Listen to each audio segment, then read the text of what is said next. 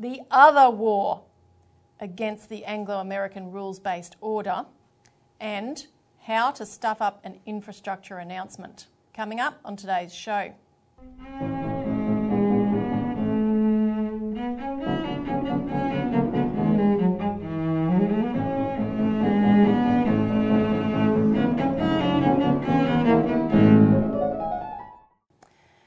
Welcome to the Citizens Report for the 25th of March 2022. I'm Elisa Barwick. Joining me today is Citizens Party Research Director Robbie Barwick. Welcome. Thanks, Lisa. And before we get into the show, don't forget to like uh, if you do like the show and hit the subscribe button and notification bell and share this as widely as you can. Uh, today we'll be discussing the isolation of Russia is backfiring and also how the government's announcement of the Hells Gate Dam could kill the Bradfield scheme forever, in that, effect. Exactly. And before we begin, uh, Elise, I just also want to mention that this coming Thursday, uh, the Citizens Party is doing another live stream with candidates on the question of cleaning out financial corruption in Australia. And so our candidates that have some expertise in this area, including Mrs. Denise Brailey, are going to be uh, featured on that live stream. So please tune in.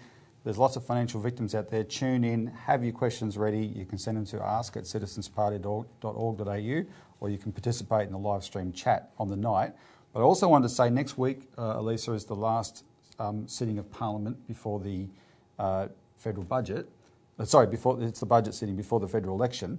Um, we're going to put out a, an announcement. I just want to preface it today. We're going to, we're going to put out a, um, details for a blitz of calls next week into Parliament, especially to the Prime Minister, the Opposition Leader, to the to Finance Minister and the Shadow Finance Minister, and more people in the Labor Party, calling for them to commit as a pre election pledge to, to um, uh, full compensation for the Sterling First victims in the form of an act of grace payment from the Finance Department. They could write a cheque now and pay them all. These, pe- these elderly people are losing their homes, and all the, the, the various methods for compensation are not available to them, mm. right? And so they have to, you know, they, they, they really don't have a, a, chance to have a decent end to their life unless the government does this, right? So this is an important call, and it's, it's not just about those victims, it's about holding regulators like ASIC properly accountable and the government, which gives ASIC its directions, properly accountable for its failings so that that becomes an impulse to clean out ASIC more fully. And we'll talk about that next Thursday as well. So look out for that announcement when we make it, and we'll have all the details where to call. Please, you know, these are effective things when we do these campaigns, getting people to make calls. Um, help us hit the phones next week and blitz these politicians. Very important. Now, on to the first topic the other war against the Anglo American rules based order. Now, of course, we've been addressing for a few weeks now um, the Russian intervention into Ukraine and trying to give people and viewers a broader sense of why this is underway, looking at it in particular from Russia's standpoint and um, the agreements that were made not to extend NATO eastward, uh, which is part of the post Cold War rules based order. Which also includes, which we're going to focus on somewhat more today than we have in previous shows, which focused on the military component, we want to look more today at the economic component of that rules based order uh, and how Russia and a lot of other countries, in fact, most of the world, have had enough of that system. And in fact, it's destroying the world's economy as yep. we see here in Australia. Uh, and because it's not the rules based order, it's the our rules well, exactly, and I wanted to reference an article, uh, an interview in the Australian Alert Service, the last two editions of the Alert Service in our Australian Almanac, which is an interview with a British professor and expert in Russian affairs, Professor Richard Sakwa, where he actually describes the, the setup of the rules based order as a massive act of usurpation. Uh, where basically Britain and America created their own rules. So, this is not international law, these yeah. are their rules uh, that they imposed to effectively substitute for the creation of an international order after World War II. Um, so that's the standpoint that countries like Russia, um, and now with the military threat, which had reached a point where you know, there was no going back for Russia vis-a-vis a build-up in Ukraine um, until February this year, uh, had reached a point of no return. And we're going to discuss a little bit more about how other countries uh, share that sentiment with Russia in a moment. But firstly, um, just on the Australian response to what's going on. Mm. Um, yesterday, our Prime Minister joined the United States in accusing Russia of war crimes, and this was they were discussing in particular the upcoming G20 summit, which is hosted by Indonesia. Uh, and Scott Morrison said that the idea of sitting around a table with Vladimir Putin, who the United States are already in the position of calling out war crimes in Ukraine, for me is a step too far. And he went on to, to incredibly say, we need to have people in the room that aren't invading other countries. Lisa, I have a, a Twitter account. people can follow me at, at Robbie Barwick. And I, on my profile and in my pinned tweet, I warn people what I do on that account. And what I do is a Twitter term. It's so Twitter. It's called whataboutery. And whataboutery is a term that um, American and British warmongers came up with to attack people who call them hypocrites, because they are hypocrites, right? And they say, oh, that's just whataboutery. What about your wars? Yeah, what about your wars? And I'm going to keep saying, what about your wars that have killed millions of people in the Middle East and North Africa? They're starving, they're literally starving a country to death in Afghanistan by withholding their own foreign reserves from them, right? And then they have the temerity to call what is happening in Ukraine war crimes. We have the, the day before, the night, the evening before Morrison said that yesterday, Stella Moris got married in the UK. And Stella Moris's husband participated in a wedding ceremony and then went straight back to prison because his name is Julian Assange. And he's in that prison because he exposed our side's war crimes. David McBride, the Australian who did everything he could to take the evidence he saw of our war crimes, Australian war crimes in Afghanistan, to the brass through the proper channels and was stymied. He then went public. He blew the whistle. He's facing 50 years in jail for that. That's, that's what we, we, we deny our war crimes exist and we jail the people who prove them, right? And this is sickening hypocrisy. And Australians have got to stop accepting it because if you don't accept it, if, if you don't stop accepting it, if you don't stop tolerating it, and instead you let this hypocrisy be targeted at one man because you too hate Putin for whatever reason, you've heard for 20 years, you wouldn't have a clue, by the way, who Putin is, but you've heard for 20 years he's a monster, he's Hitler, so you hate him, and therefore you also hate Scott Morrison, except when Scott Morrison's talking about Putin. Then he's wonderful. No, he's not wonderful. He's a creep. Hopefully he gets voted out in this election. And what he's doing is rank hypocrisy, and it's never going to stop that war unless we demand our leaders stop. Now, uh, we want to contrast what's coming out of Scott Morrison and many, many other leaders with um, some other viewpoints. One, you wanted to mention a few, well, this is, some of the coverage coming out of Newsweek, for instance. This is quite crucial because what you're getting that's building up this kind of, that allows Scott Morrison to get away with this hypocrisy, what's pouring out of our televisions every night I can sit here categorically and tell the viewers is 100% lies. You're being told that Russia is committing a brutal annihilation of Ukraine and massive war crimes, and they're going to they, they could use chemical weapons, and they're blowing they're, they're threatening to blow up nuclear power stations and all this kind of stuff. It's all garbage. Now, in the last couple of days, Pentagon figures, people in the Pentagon there's a, there's a truism, Elisa, that the people who hate war the most are soldiers. The people who actually fight wars mm. hate it the most, right? And there are people, in, there's, there's plenty bad in the Pentagon, but there's also plenty of just career military people who understand how dangerous this can get.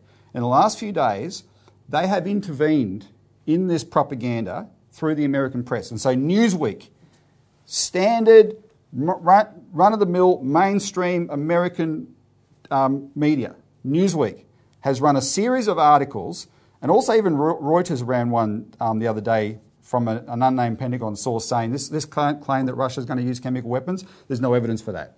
But Newsweek has run a series of articles. We highlighted a couple last week on Newsweek acknowledging, look, yeah, there are real Nazis in Ukraine, which are now denied, but they're acknowledging it. And by the way, our ABC here yesterday interviewed a commander of the Azov battalion, the neo Nazi battalion that controlled Mariupol, and, and referred to the battalion as the famed Azov battalion. And as a political analyst pointed out to me, that's a good euphemism for Nazis, famed. Like, you know, the famed Adolf Hitler. Yeah, the famed Adolf Azov battalion. Mm. But anyway, what Newsweek has done is very important. The headline of this article, this is from the 22nd of March. Now remember, you're being told it's a, it's, it's a, it's, it's, um, uh, it's, it's, what do you call it? it it's a, a wasteland approach that Putin's applying in Ukraine, right? Destroying everything. The headline is Putin's bombers could devastate Ukraine, but he's holding back. Here's why. As destructive as the Ukraine war is, Russia is causing less damage and killing fewer civilians than it could, US intelligence experts say. And these are, again, people from the def- unnamed people from the Defense Intelligence Agency, the DIA. And it was the DIA back in 2015 that blew the whistle on the fact that it was American policy that had caused ISIS in Syria, right? So there's good people in the DIA. So this DIA um, anal- an analyst, who's an Air Force lawyer, he said, if we merely convince ourselves that Russia is bombing indiscriminately or that it is failing to inflict more harm because its personnel are not up to the task or because it is technically inept, then we are not seeing the real conflict. As of the, and then Newsweek goes on to, to report um, uh, the Russian military, according to this analyst, analyst, has been showing restraint in its long range attacks. As of the past weekend, in 24 days of conflict, Russia has flown some 1,400 strike sorties and delivered almost 1,000 missiles. By contrast, the United States flew more sorties and delivered more weapons in the first day of the 2003 Iraq War. The vast majority of the airstrikes are over the battlefield, with Russian aircraft providing close air support to ground forces. The remaining, less than 20%, according to US experts, has been aimed at military airfields, barracks, and supporting depots. Quote, I know it's hard to swallow that the carnage and destruction could be much worse than it is, says the DIA analyst. But that's what the facts show. This suggests to me, at least, that Putin is not intentionally attacking civilians, that perhaps he is mindful that he needs to limit damage in order to leave an out for negotiations. And then just jumping to the end of this rather lengthy article, but the, the conclusion from this analyst was I know that the news keeps repeating that Putin is targeting civilians, but there is no evidence that Russia is intentionally doing so. In fact, I'd say that Russian could be killing thousands more civilians if it wants to. I know it's thin consolation that it could be a lot worse, the DIA analyst says, but to understand how that is the case should really change people's perspectives, even inside the US government, as to how to end this. Mm-hmm. Now, I want, we want to show a clip of Jeremy Corbyn, and I think it's a brilliant contrast because um, this is a video that applies everything he says applies perfectly to what we should be doing today in order to have real diplomacy to diffuse this situation which could lead to nuclear World War III. However, he apparently said this in 2014, which of course is when um, these Nazis came to power, and had we dealt with it at that time in the way that he suggests, we wouldn't be where we are now. We were very, very shocked to hear what you're about to, clear, to, to listen to. It sounds like it was said this week. Yeah. But it was 2014. It's incredibly prophetic. Um, I, the other comment before we play it this is the only mainstream major party politician in the whole Anglosphere with any credibility on foreign policy, Elisa. Mm-hmm. The only one. He has stood on principle his entire political career. He fought hard against the Iraq War, and so he's not dripping in blood like all our current leaders who are dripping in blood. He's not. Yep. He's completely credible on this. Listen to what he says. This is the avenue to peace. I'm not supporting of uh, Russian military action. Yeah. And I do think there has to be a peace process and there has to be a process of demilitarization of the Ukraine and sticking to the original non-nuclear agreement. But I'd also say this, the hypocrisy of the West is unbelievable on this. Where was the legality in the war in Iraq? Where was the legality of so many of the other interventions that have been made made elsewhere. And if one reads very carefully what all the Ukrainian forces are saying, yes, there is a very nasty far right force in Ukraine at the present time, which is part of the government. There is also a more liberal grouping in the Ukraine. There is also a very large Russian um, grouping in the Ukraine who obviously have some loyalties towards Russia. Does the Ukraine break up? That's a matter for the Ukrainian people. But the idea that we should move the whole thing in rhetoric towards some kind of military war against Russia seems to me an absolute disaster. But I think the wider issue is that the EU has got very close to NATO. NATO has been pushing very hard to expand eastwards. Inevitably, Russia is going to get very nervous if NATO sets up bases all around its borders. That in turn encourages Russian militarism. Can't we go back to the point where Ukraine was a nuclear free country? That was not going to be a member of any alliance, either with Russia or with NATO, and start to demilitarize and de escalate the situation and allow a proper debate, much longer than a week, mm. for people to decide their own future in the Ukraine. And it seems to me there's a terrible danger of a rush to a combination of an economic and a military war, and goodness knows what the consequence of that will be. But I'm quite alarmed by the way in which the NATO General Secretary seems to be ramping up the ante all the time. It's not his job to go around promoting wars. He's meant to be answerable to a number of different governments. He appears to be behaving as though he's some free agent that can say and do what he likes and, and, and develop this very, very dangerous scenario. Ukraine has been the war ground of Europe for two centuries. Millions have died in Ukraine from famine, from war, from occupation, and from disasters. Let's not visit that upon them again. Mm. Let's try and de escalate, demilitarize, and bring about some kind of dialogue and peace process which will guarantee a peaceful future for those people and for Europe. I'm not sure that the Russian people, having lost so many in Afghanistan in the past, want to see Russian lives lost in the Ukraine any more than people in this country want to see us going into some ludicrous, futile war, which will have to end up with a political settlement. Mm. All wars end with a political settlement. Let's start from the point of a political settlement, not start from the point of building up armed forces, moving fighter jets to Poland, mobilizing the fleet, and all these kind of things. Negotiate through. And secondly, last point, the West has no moral authority whatsoever to lecture on this. After drone strikes, after Iraq, after so many other internal coups and conflicts around the world. Surely hand the thing back to the UN to try to bring about some kind of peace process and de escalate the rhetoric which is in danger of plunging us into a catastrophic war with nuclear implications. Thank you very much indeed. All right, so that is very, very stark comparison to what we've seen from other leaders, and if only he was still the leader of the party. And well, that's why he's not. That's, exactly. that's why he's not. If he got close, he did get close to, the, to 10 Downing Street.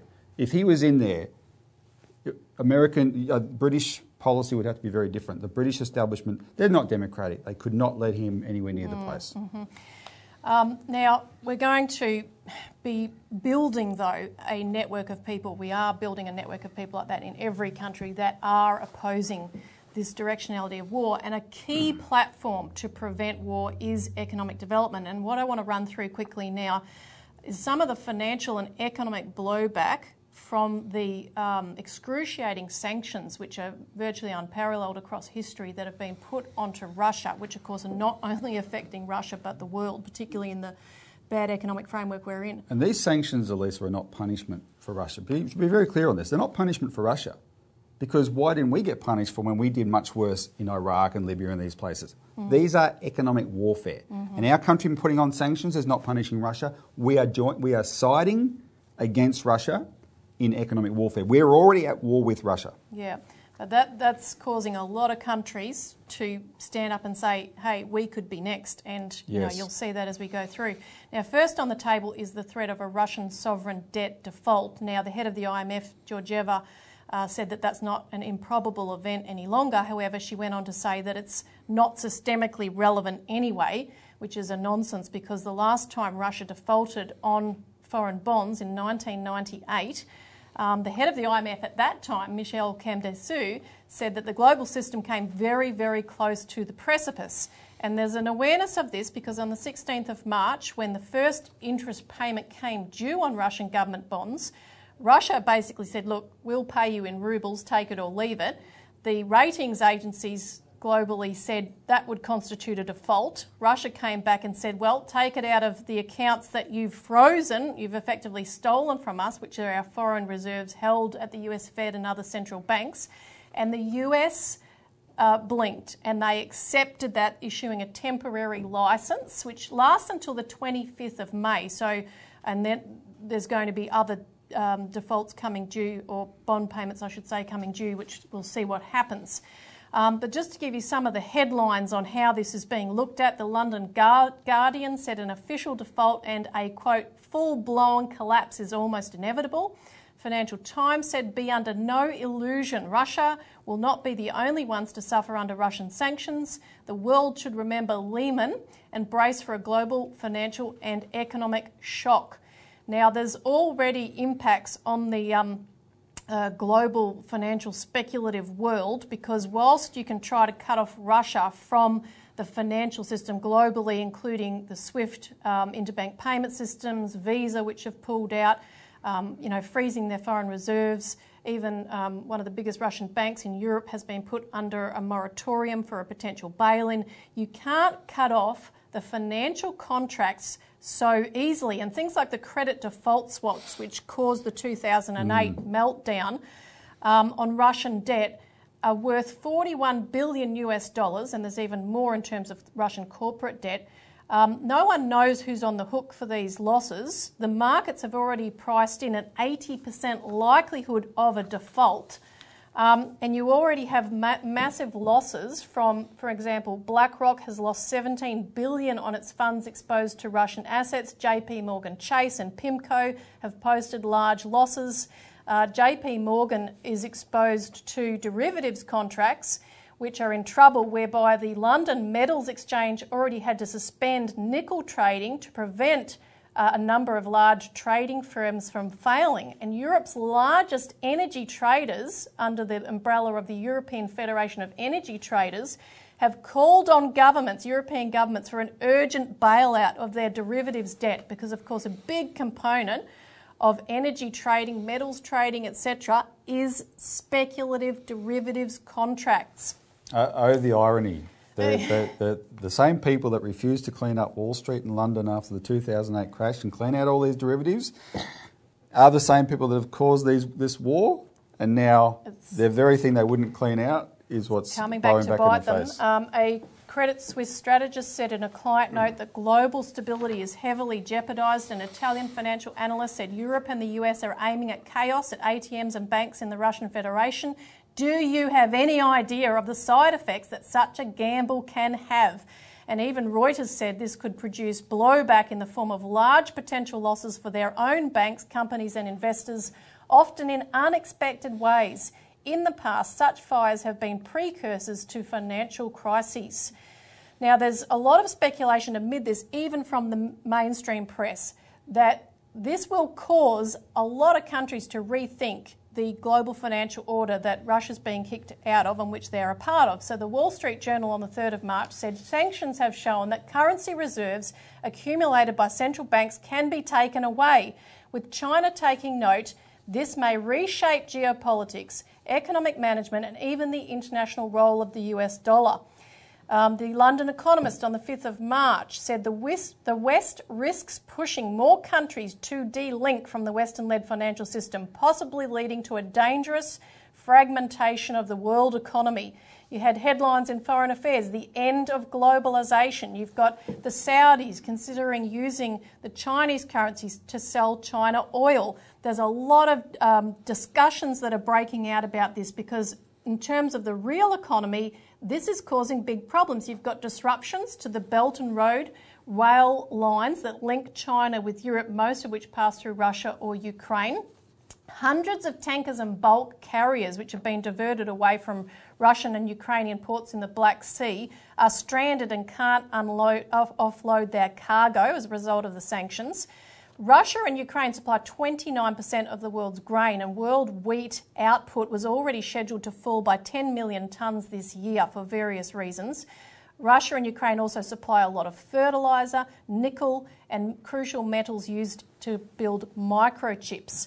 So it has a very big impact. Yep. In Russia itself, I'll also add to this picture, there's a debate that has erupted, and of course, they've had to take initial measures to protect themselves, such as preventing measures to prevent capital flight, um, prevent closure of departing foreign companies. Like I was reading, they took over all the McDonald's that were shut down with local um, rebranding and so forth. um, you know, because they can't just let all this flood out of the country.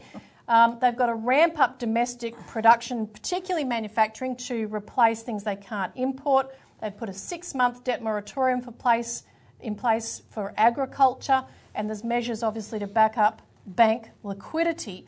Um, but there is a broader discussion about how do we rebuild the entire financial architecture, and people like uh, former advisor to Putin and Minister for Integration and Macroeconomics of the Eurasian Economic Commission, Sergei Glaziev, someone who we know quite well, is discussing how the central bank must immediately provide credit lines for targeted investment projects at 2 to 3% interest and other measures to basically rewire the whole financial system, including preventing speculation in um, currency and so forth. I mean, these are things we talk about that should be done anyway. And the credit is for um, what's called import substitution, which is otherwise known as domestic manufacturing. Uh, Lisa, what, what those measures are being debated, it's quite extraordinary. We've pointed this out about Australian history. Look at what the economic measures our governments took in World War One and World War Two, and under the necessity of war, suddenly everything's possible, mm-hmm. and we our economy performs brilliantly. When the war's not there, though, the bankers take over and says, no, no, no, our rules, our, our rules-based order, the free market has to reign. You can't do that anymore. There's all this, there's all this stuff. Um, and we all, we all bow the knee, right? Russia's now under the circumstances of war. It's for, these are the things that actually should have been. Russia had a terrible time in the 90s.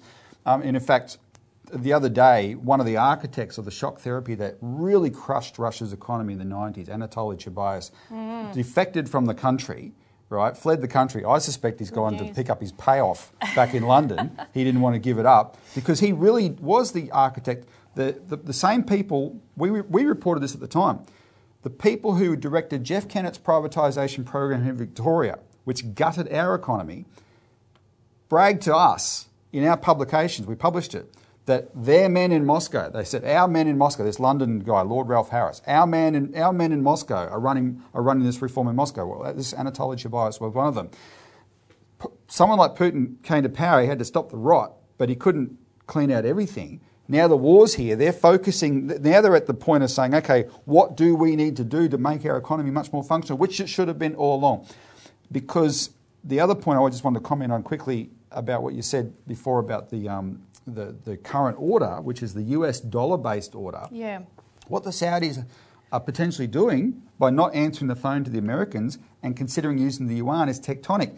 Our current order started in 1973 when, in very curious circumstances during the Yom Kippur War and the OPEC countries, which were mainly Arab, put an oil embargo on America and the West for supporting Israel in the Yom Kippur War. The contradiction was, despite that oil embargo, the Saudis gave America the biggest lifeline of all time because two years earlier the US dollar had been taken off gold, mm-hmm. and the Saudis said in that, in that Yom Kippur war, in the oil embargo, we'll only accept payment for oil in US dollars. And since 1973, we've had a US petrodollar world. And now the Saudis are looking at taking payment for oil in yuan. Mm. These, are, these, are, these are tectonic things, yeah. and it's self inflicted. It's a bit like bail in. Final comment bail in is supposed to save banks, but what does it do? It undermines confidence in the banks, right? You'd think, well, I don't want my money in a bank if they're going to steal it. and that's what the Americans have done with the US dollar. They've sanctioned countries to death using their power of the dollar. And so countries are saying, well, keep your dollar. Yeah, and just on that, because the BRICS countries just had a meeting, at least ambassadors, with the Russian um, foreign minister. And of course, that's Brazil, Russia, India, China, South Africa. And of course, as Putin has said, reflecting what you've just uh, noted, everybody now knows that financial reserves can simply be stolen, and yep. many countries will begin to convert their paper and digital assets into real reserves. Well, Brazil's former president, Rousseff, um, has a, made a comment on this. Um, saying the dollar could now be replaced and describing the US dollar as an international weapon of coercion. We're just going to run that clip in the financial sector, the US hegemony, the US dollar hegemony faces new challenge.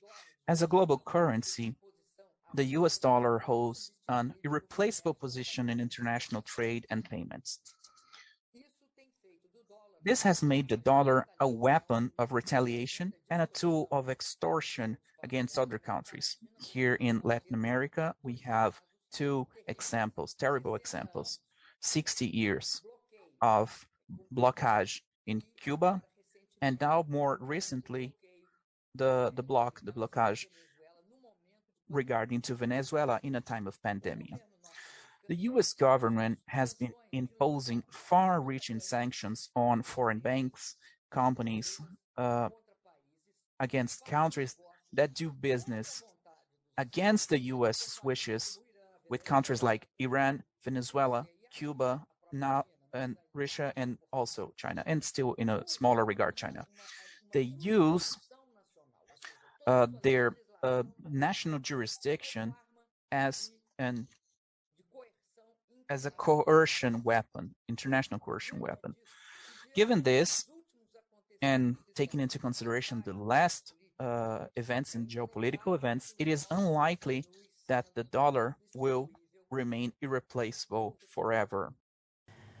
Mm. And I wanted to also mention the South African uh, president, Cyril Ramaphosa, who made a very important, well, a number of things. He actually said this war could have been avoided if NATO had heeded the warnings of its own leaders and officials over the years that its eastward expansion would lead to greater instability, not less. Uh, and uh, he was attacked by the US State Department for a BRICS to BRICS phone call with Putin. But he's also proposed a, that the non aligned movement of countries that don't take sides be revitalised to ensure that those countries that are not part of the hegemonic contest between the big powers can work together to build peace across the globe. Um, we, we, we, ran this map on our um, front page of our alert service last week, Elisa, but Australians need to take stock. Yep. We, by aligning ourselves to the Anglo Americans, we are actually isolating ourselves terribly in the world. The majority of the world is not with us on this. So what you, you, the perception coming out of your television every night, I can tell you, is rubbish. Mm-hmm. So enough said on that subject for today. We want to move on to um, the economic front here in Australia, which is probably not that much better. so the topic is how to stuff up an infrastructure announcement, uh, and we're referring here to the announcement made in the last couple of days by the government and the prime minister um, that they're going to allocate 5.4 billion dollars in funding to the construction of the Hells Gates Dam. Now, what, is... yeah, so the Hells Gates Dam, Lisa, is the centrepiece of the Bradfield scheme, right? And it's a, the Bradfield scheme. This, this week is the 90th anniversary or the 90th birthday of, the, of Bradfield's greatest creation, the Sydney Harbour Bridge, right? One of the still the most brilliant engineering um, uh, accomplishments in the world. And Bradfield was a genius, the greatest engineer in Australian history. He was he was it, was a genius at what he did. He was a genius at his ideas and he read, had this. Read an article in the alert service. That's right. You know, to get a real sense of how his vision uh, worked. It's quite stunning Front, how he envisioned the, the, future of this country. And of course, um, you know, we visited the, the Sydney Harbour Bridge the other day, and it's just, you know, people in Sydney are lucky; they get to see it every day. But when you when you're not from Sydney, um, it's it's it's awe-inspiring. We've got to walk across it. Um, so Bradfield has this proposal for water diversion because you've got this curiosity, the Great Dividing Range down the, down the, the east coast of Australia. On one side, there's lots of water, and on the other side, there's nothing, right?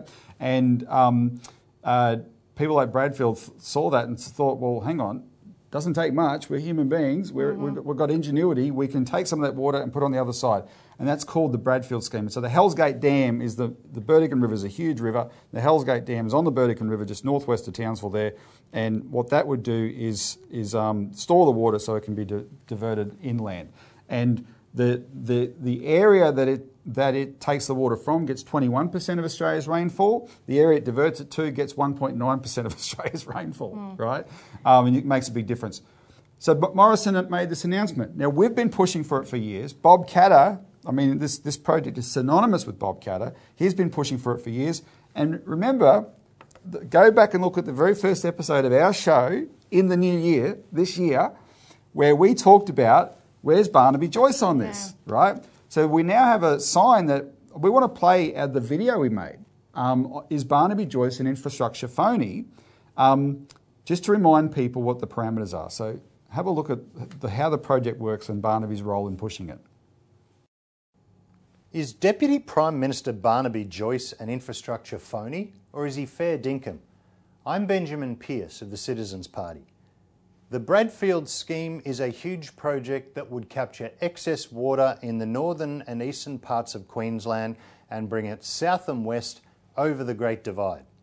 In 2019, Barnaby Joyce aggressively championed the Bradfield scheme. At the time, he was a lowly backbencher. Back then, he was an enthusiastic supporter of the Bradfield scheme, as you can see from his Facebook page. TJ Bradfield, he built your Sydney Harbour Bridge, he built the Story Bridge. He was no goose, and this follows a template uh, basically set out by him. This is so important for our nation. See, these, these are actually answers, not just complaints, answers to your problems. That is what government is supposed to be about. Yet, now that he's become Deputy Prime Minister, Barnaby Joyce has been strangely silent on this question. For the sake of our nation, it is vital and urgent that Mr Joyce regain his voice on this issue. Every Australian leader should support this idea. The Bradfield scheme would take water from where it regularly causes flooding and move it to areas that regularly suffer from drought. The Citizens Party has outlined 17 large scale water projects that can reduce and control flooding and drought proof vast areas of our territory. The obstacles to building these projects are not primarily technological, but rather political. The political problems mainly involve the question of funding. To solve these problems, the Citizens Party has drafted legislation to create a national development bank that would provide low cost, long term credit, does not require higher taxes, does not increase the budget deficit, and does not involve borrowing from foreign countries. In this video, we will focus on the Bradfield scheme as a good example of the water projects that Australia needs. Australia's greatest engineer, Dr. John Bradfield, proposed this idea in 1938. In concept, it's simple. Look at this map of the average annual rainfall of Australia. You can see here in purple, dark blue, and blue green that there is a narrow strip of land along the eastern and northern shores which receives large amounts of rainfall. Now let's look at this map showing some additional features. The dark line indicates the Great Dividing Range. The light purple shows areas in which water flows primarily north and east. These are areas of high flood risk. The darker purple shows areas in which water flows primarily south and west, down the western side of the Great Dividing Range. These are areas of low flood risk and frequent drought. Dr. Bradfield's original proposal has been modified and updated by Sir Leo Hielscher and Sir Frank Moore to create what's called the new Bradfield scheme. Leo Hielscher is credited with the modern economic development of Queensland, and Frank Moore is a legendary Queensland business leader. In 2019, Barnaby Joyce did an excellent interview with Sir Leo and Sir Frank and posted it on his Facebook page. The new Bradfield scheme will direct water west and south through a series of tunnels and canals, flowing into the Warrego River and ultimately replenishing the Murray-Darling Basin. This scheme would have many benefits. It would control and reduce damage from flooding, lessen the erosion of topsoil, make vast areas of fertile land drought-proof, and create national wealth by fostering agriculture. The damage due to flooding and drought can cost billions of dollars in a single year. By reducing that damage, the new Bradfield scheme will pay for itself many times over. Current estimates of the cost of this project are approximately $15 billion.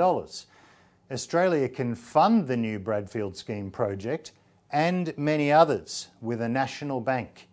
Here's how it would work. Initial capital for the new National Bank can be readily raised from super funds and other Australian investors by offering a government guaranteed return at a competitive rate. $40 billion in initial capital means the National Bank would have a $320 billion lending capacity. The bank will make loans at low interest rates to state and local governments, regional authorities, and to businesses in productive industries. The Citizens Party has written legislation to create this new national bank. All that's needed is for Australians to unite to demand this solution. Please sign our petition calling for the creation of a national bank. Let's send a message to Deputy Prime Minister Barnaby Joyce. You said it, Mr Joyce. The people believed you meant it.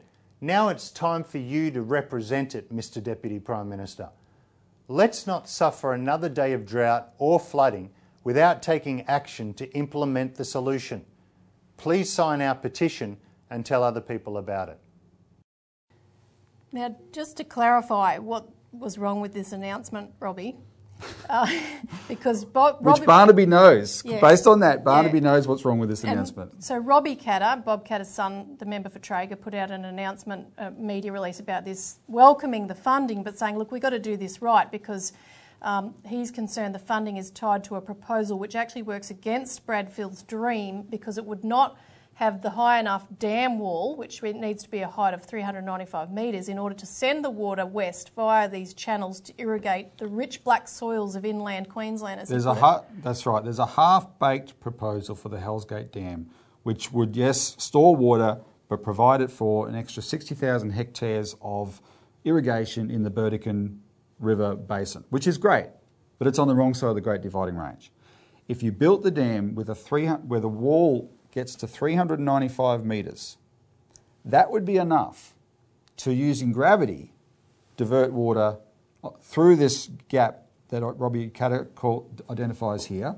Um, he says uh, uh, it could start at the Uplands Desert near Pentland, where there's a break in the Great Dividing Range. You could divert it through that gap, and it could start flowing down where it's really, really needed in that part of the world. And all, it, all you need is to have the vision and the foresight to build the wall high enough. That's all you need. Can Mor- does Morrison have that? No.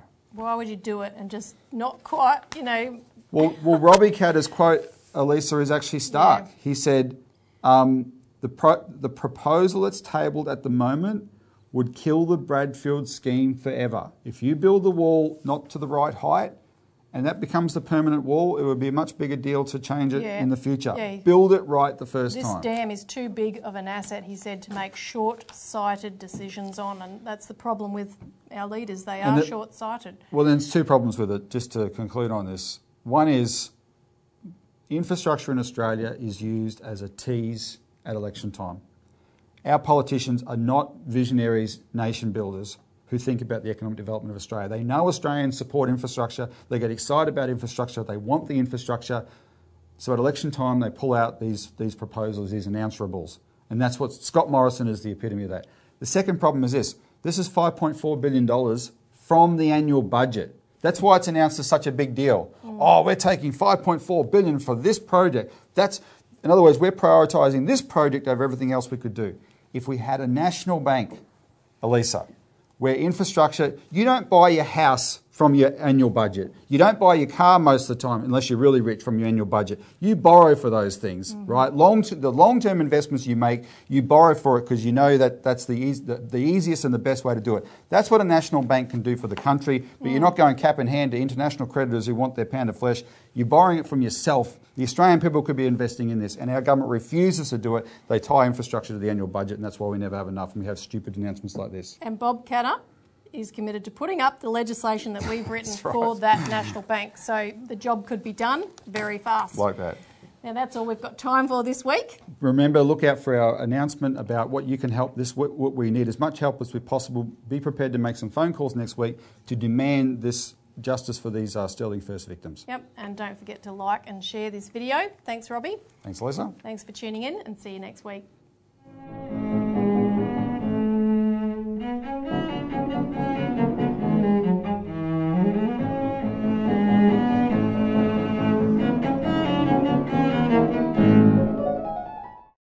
Authorised by Robert Barwick, Citizens Party, Melbourne.